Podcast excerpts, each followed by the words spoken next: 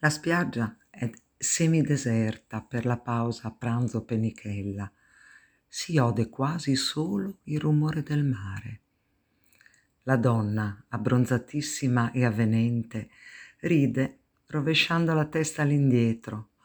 Poi socchiude gli occhi, si guarda intorno, continuando a conversare al cellulare.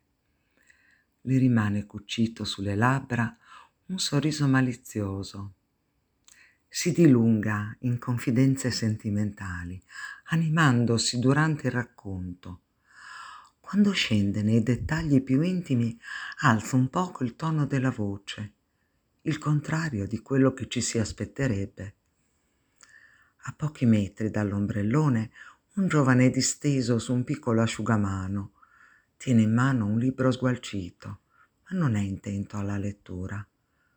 Non le toglie gli occhi di dosso lei se n'è accorta e dà inizio uno scambio di sguardi, l'antico gioco della seduzione.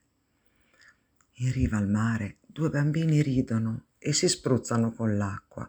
Sono i figli della donna.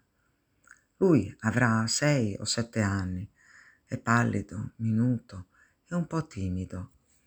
La bambina è minore di età, ma è lei a guidare il gioco. A volte lo incita, oppure lo rimprovera, nonostante sia più piccola. Comunque lo domina. Al termine della telefonata, la donna si incammina all'interno della spiaggia, verso le dune. Sulla sabbia il piccolo asciugamano è vuoto. A fermarlo a terra il libro sgualcito. Di lì a poco, in lontananza, si vedono solo due puntini indistinguibili. Qualche ora più tardi la spiaggia è di nuovo animata. Alcuni continuano la pennichella sulle sedie a sdraio. Le signore indossano il costume intero. Al tramonto un grido lacera l'aria che si fa d'improvviso immobile.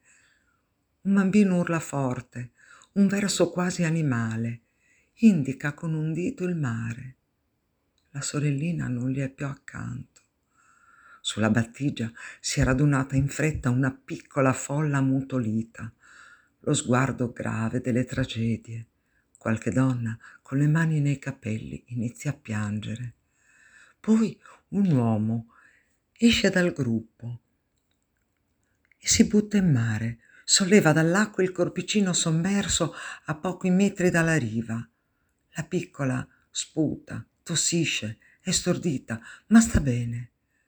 Il fratello è solo, seduto sulla sabbia, trema, piange piano, mentre qualcuno lo avvolge in un asciugamano.